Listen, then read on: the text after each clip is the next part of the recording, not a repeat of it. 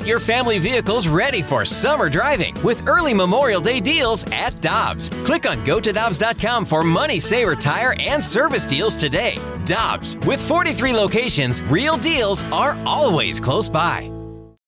When you need mealtime inspiration, it's worth shopping Kroger, where you'll find over 30,000 mouth-watering choices that excite your inner foodie. And no matter what tasty choice you make, you'll enjoy our everyday low prices, plus extra ways to save, like digital coupons worth over $600 each week. You can also save up to $1 off per gallon at the pump with fuel points. More savings and more inspiring flavors make shopping Kroger worth it every time. Kroger, fresh for everyone. Fuel restrictions apply. It's time for the Rutherford Report on 101 ESPN. Anything you folks want to know about the fascinating world of pro hockey? Here we go.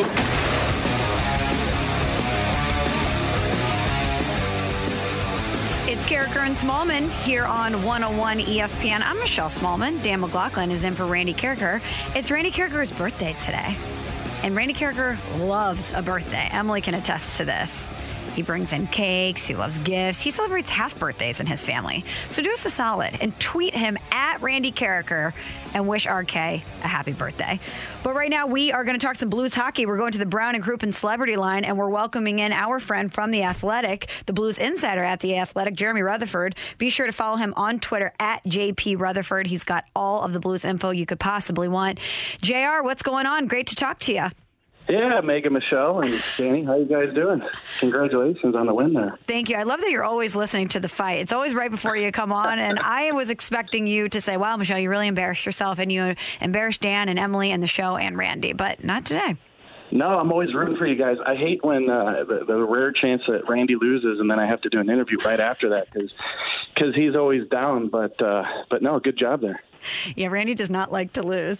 Um, JR, I think we need to start every conversation with the Blues about Vladimir Tarasenko because we're creeping closer and closer to the start of camp. No resolution there. Are we just safe to assume that Vladimir Tarasenko is going to start the season wearing the blue note? I don't think we're safe to assume that yet. It is really quiet. Uh, it has been for a couple weeks now, which is kind of surprising. I thought that maybe post uh, draft and and post free agency, the start of free agency, that we, would see something. Uh, but I think, as we've been saying for months now, guys, this is a very complicated situation when you talk about the injury history and the AAV and the limited number of teams that could be interested in him and some of the work that those teams would have to do with their uh, salary cap in order to uh, fit Vladimir Tarasenko if they indeed wanted to. You know, that the, the team that we've been hearing for a long time now, now uh, the New York Islanders, Lou Lamoriello, he's really keeping things things close to the vest. And that's not to say that uh, Tarasenko is going to wind up with the the Islanders, but uh, you never know when Lou's involved. So that's kind of the bottom line there. And as far as will he start the season with the St. Louis Blues, I still find that very very hard to believe. We're only a month away from training camp, so anything's possible. Uh, but to me, I would bet that uh, a deal would be done. JR, I may have missed it, um, but has he spoken at all, like either to Russian media or anything out from Tarasenko himself? No, to my knowledge, uh, no, he hasn't. And have you tried? I mean, come on, man, let's go, get on it. no, yes, yes, I have, and uh, you know, through uh, people who he works with, uh, he has declined to, to comment at the time until all this is settled. So, does he, uh, from the people that you talk to and sources and whatnot, um, if it came down to where he's still with the Blues, what's his stance on that? What does he want to do?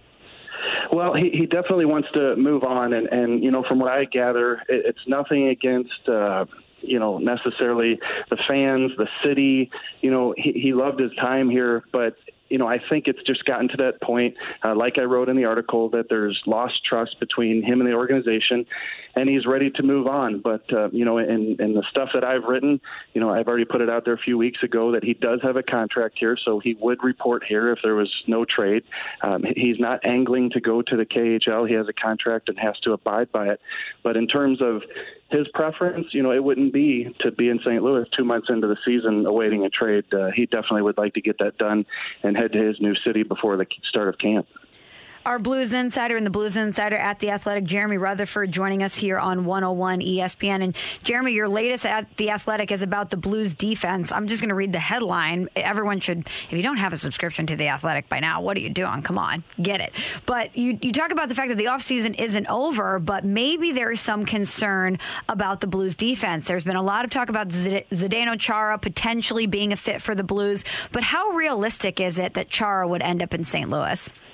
I think it's pretty unlikely, and the reason is you're looking at Zdeno Chara, Michelle. He's uh, 44 years old, and kind of a surprise still today, a year later, still a surprise that uh, he and Boston parted ways. He was a fixture there, uh, but the bottom line is his family remained in Boston. Even when he went to Washington last year and played, he wanted to be close to the family, and one of the reasons why he went to Washington is because it was a fairly close trip for him to to get back and see the family. And so uh, the sources that I talked to said that uh, Chara would like to remain in the East. He's talking to teams in the East. He hasn't made up his mind yet. But I think if if there's no fit in the East, I think the Blues could be an option. I know they're definitely interested.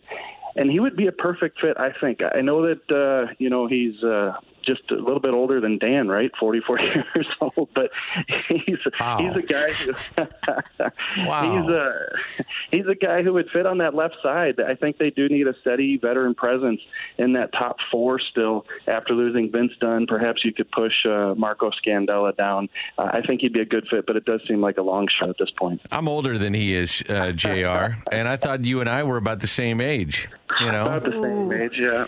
you know, whatever. Um, so I, I, got, I do have a question about uh, what are you hearing about crowds in um, non-outdoor venues? You know, so you're talking about bringing crowds back to Enterprise Center and across the league, and travel and getting across the border with the variant now uh, front and center. Is there any talk about that, or anything that's going on with travel, start of the season, crowds, that kind of thing?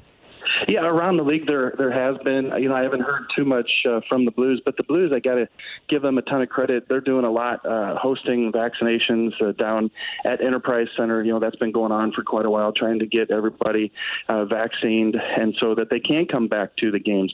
Uh, but what we have heard and read uh, around the league is that a lot of teams are, are mandating that uh, the employees down at the arena do get vaccinated, and I know that's going to be a a trigger word for a lot of people listening here, uh, but but I know that uh, in order to put on these events, they're going to have to to keep safe, and so uh, I think with the teams, meanwhile, you're going to have uh, a situation where the NHLPA is putting a little pressure on these players also to get vaccinated because, like around uh, pro sports with the NFL coming out and saying that we're not going to build time into the schedule to re- replay these games to make up these games, so we're going to have to play the schedule as it's um, you know introduced and, and and how it's been made up because there's a big Olympic break potentially. Uh, they're going to have to play hockey, so they they just don't have time for any shutdown. So at this point, they're just spreading the word and kind of, I guess you could say, putting some pressure on people just to know the consequences if you decide not to get vaccinated. So let me ask you this: if um, let's say a team gets shut down for two weeks and you miss four or five games, does that mean then the players miss paydays as well? Is that an incentive to where you know what? Hey, you, you guys miss games. You're not playing. Game checks are over. Is that yeah, uh, is that part of it too? Yeah, that's the word. That's that's you know when I use the phrase uh, putting a little pressure on. I, I yeah. think that's where it comes in. Is uh, could miss some paydays. And look, uh, even though you know, some of the laws in terms of going into Canada have been uh, relaxed somewhat. You can go across the border if you've been vaccinated. If you haven't, you still have that 14 day quarantine period. So imagine teams, uh, U.S. teams, going into Canada and missing a couple players because they didn't get vaccinated. So I think that's where that pressure comes in. Gotcha. JR, one more question from me. Uh, we talked a little bit about the Blues defense. I keep thinking about different storylines that the Blues had last season, and I circle back to Colton Parayko and the back injury that he dealt with. What's the latest that you're hearing about him? Can we assume that Colton Parayko is going to be 100% coming into this season? And if so, that has to be uh, a refreshing change for the Blues to think about what the defense might look like with 100% Colton Parayko.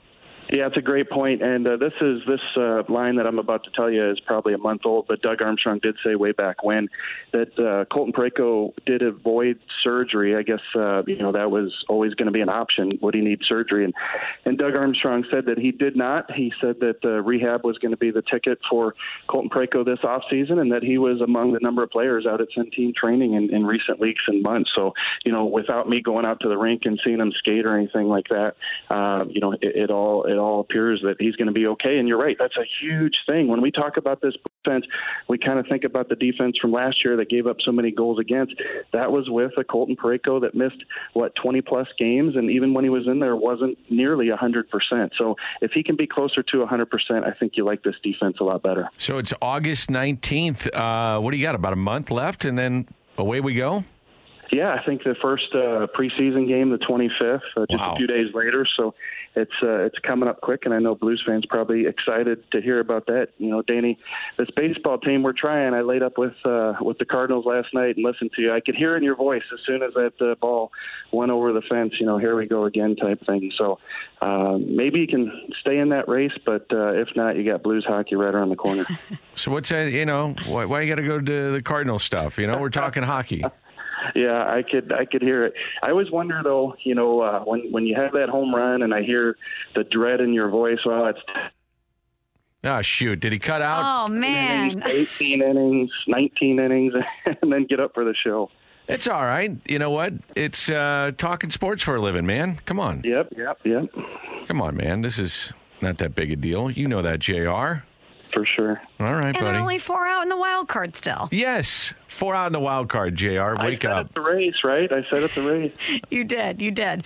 Well, that's Jeremy Rutherford. Great stuff from him. Be sure to follow him on Twitter at JP I- you know Rutherford. what is great is that you know Michelle won four tickets by winning the fight. You know that, right, Jr. By listening. yeah. And she Yeah. told me during the break, she goes, "Man, I would do anything if I could just take Jr. and his family." so I don't know if you guys are all going together or what, but just uh, you might want to hit up Michelle. You know what's funny is my eight-year-old is sitting here uh, eating waffles. I- I'm not Adam Wainwright. I don't pitch the night before, but I do make waffles the next day for my kids. And Nice. and so uh, he was listening to uh, the fight and he heard you give Michelle the tickets. And I said I have to go on the radio. And he said, Dad, can you get tickets? Oh, uh, follow up question here, Jr. Are these frozen waffles that you're throwing in the toaster, or are you, course. are you whipping up the batter and throwing them in the griddle? Let's get real here. These are definitely uh, Eggo waffles coming out of the freezer. Yeah, who are we kidding? Still delicious, though. Still delicious. Jr. Thanks so much. Great stuff. We'll Yeah, talk to you soon. All right, see you guys. See you, buddy. That's Jeremy Rutherford, Blues Insider at The Athletic. As we mentioned, you can follow all his great work at The Athletic or follow him on Twitter at JP Rutherford. Hi, this is Chris Howard, host of Plugged In with Chris Howard. The College Football Playoff Committee made their decision on Sunday, and as much as I loathe the idea of Ohio State losing their way into the College Football Playoff, I 100% agree with OSU making it in over Bama. Nick Saban citing some hypothetical point spreads to prove his point that the Tide deserve a spot in the college football playoffs holds little substance when you consider Bama's best win is over Texas. No, the committee got it right. TCU had a great season with far more ranked wins than Bama and didn't deserve to lose their spot after playing a surging Kansas State in a championship game. And Ohio State, while not playing some of their best ball later in the season, was still 12 0 until they came face to face with my Wolverines. While the college football playoff system isn't nowhere near as good as it could be, it's better than what we had. And in a few years, it will be better for all of college football. Hi, this is Chris Howard, host of Plugged In with Chris Howard. Get the latest odds and trends for every professional and amateur league out there. From football to basketball to soccer and esports, we've got it all at betonline.net. And if you love sports podcasts, you can find those at BetOnline as well. And don't forget bet online for the NHL, MMA, boxing, and golf. Head to the website today or use your mobile device to learn more. Bet online where the game starts.